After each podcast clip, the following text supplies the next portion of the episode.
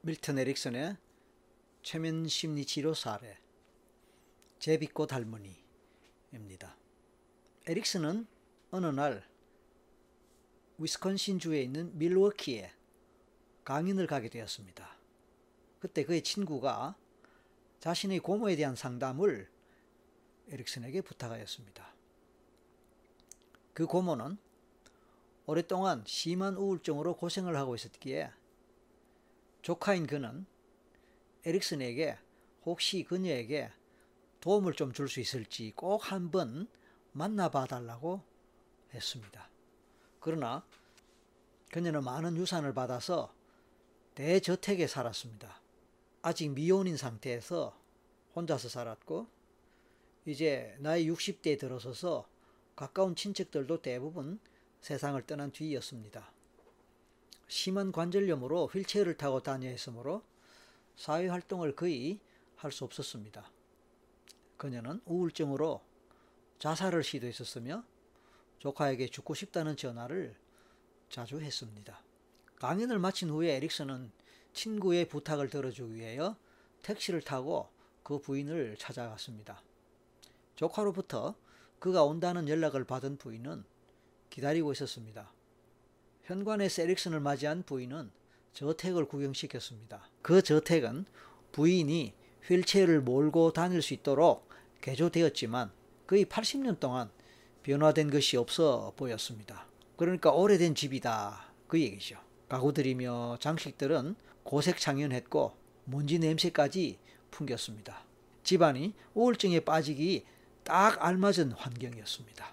아, 그런데 그녀는 에릭슨에게 집을 구경시켜 주는 마지막 단계로 자신이 가장 소중하게 여기고 있는 곳을 보여주었습니다. 그것은 집 옆에 위치한 온실이었습니다. 이 온실은 그녀의 유일한 자랑거리였으며 즐거움이었습니다. 부인은 이 온실에 있는 화초들을 손질하면서 시간을 보내곤 했습니다. 그녀는 아주 자랑스럽게 에릭슨에게 마지막 자신의 보물을 보여주었는데 그것은 곧 잘 손질된 제비꽃들이었습니다. 대화를 나누면서 에릭슨은 이 부인이 무척 외로운 삶을 산다는 것을 알 수 있었습니다. 그 전에 그녀는 독실한 기독교인으로 그 지역 교회에서 대단히 활동적이었습니다. 그러나 이제는 휠체어에 의지해야 했으므로 고작 일요일에만 교회에 나갔습니다. 또한 그녀는 움직임이 자유롭지 못했기 때문에 교회에서 자신이 할 일이 없다고 여기고 있었습니다. 그녀의 얘기를 들은 에릭슨은 그녀에게 다음과 같이 말했습니다. 에, 제 친구인 조카가 고모님의 우울증에 대해 크게 걱정하더군요. 이 말을 들은 부인은 맞아요. 제 우울증이 좀 심각하지요. 라고 하면서 자신의 문제를 인정했습니다. 그러나 에릭슨은 아, 글쎄요. 저는 부인의 우울증이 정말 심각한 문제가 된다고는 생각하지 않습니다.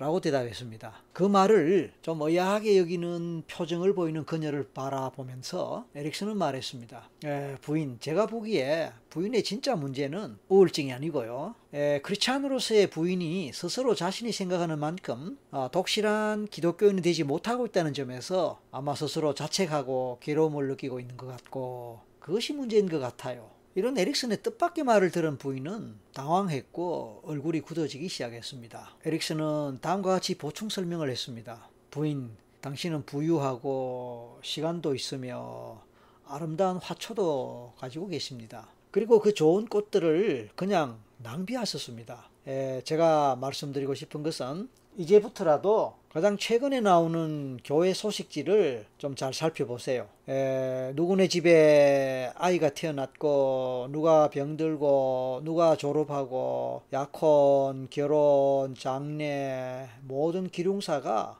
그 소식지에 쓰여 있을 것입니다. 그러면 부인께서는 잘 다듬어진 제비꽃 다발을 만들고 예쁘게 포장하세요. 그리고는 그 꽃들을 길 흉사가 있는 집에 선물로 보내세요. 그러면 상황이 좋아질 것입니다. 이 말을 들은 부인은 기독교인으로서 책임감을 다하지 못한 것에 대한 죄책감으로 괴로워했다는 것을 스스로 인정했으며 이제 무엇을 해야 할지 알았다고 대답했습니다. 이제 시간이 지나서 10년 후에 그 여인이 살고 있던 밀워키에 지방신문에 다음과 같은 제목이 있는 신문 기사가 크게 났습니다. 수천 명의 애도 속에 제비꽃 여왕 운명하다. 이 제목이야말로 에릭슨이 다녀간 후에 부인이 죽을 때까지 지역사회에 봉사한 삶의 모습을 말해주고 있습니다. 에릭슨은 화초에 쏟았던 그녀의 관심과 기술이 외로움과 우울증을 극복할 수 있는 좋은 자원이 된다고 보았습니다. 자기 자신의 자원을 새롭게 인식하게 된 부인은 이제 그 모든 것을 새로운 시각으로 보게 되었습니다. 에릭슨 덕분에 그녀는 이제 지역사회 봉사에 더 큰 관심을 가졌고 봉사의 필요성과 가치에 대해서도 적극적인 관점과 태도를 보였습니다. 그리고 이러한 과정을 통하여 그녀는 자기 스스로 자기 행동을 타당화하는 새로운 자원들을 계속해서 만들어 나갔습니다. 자, 당신의 제비꽃은 무엇이며 어디에 있을까요? 이 제비꽃 할머니의 사례가 주는 교훈입니다.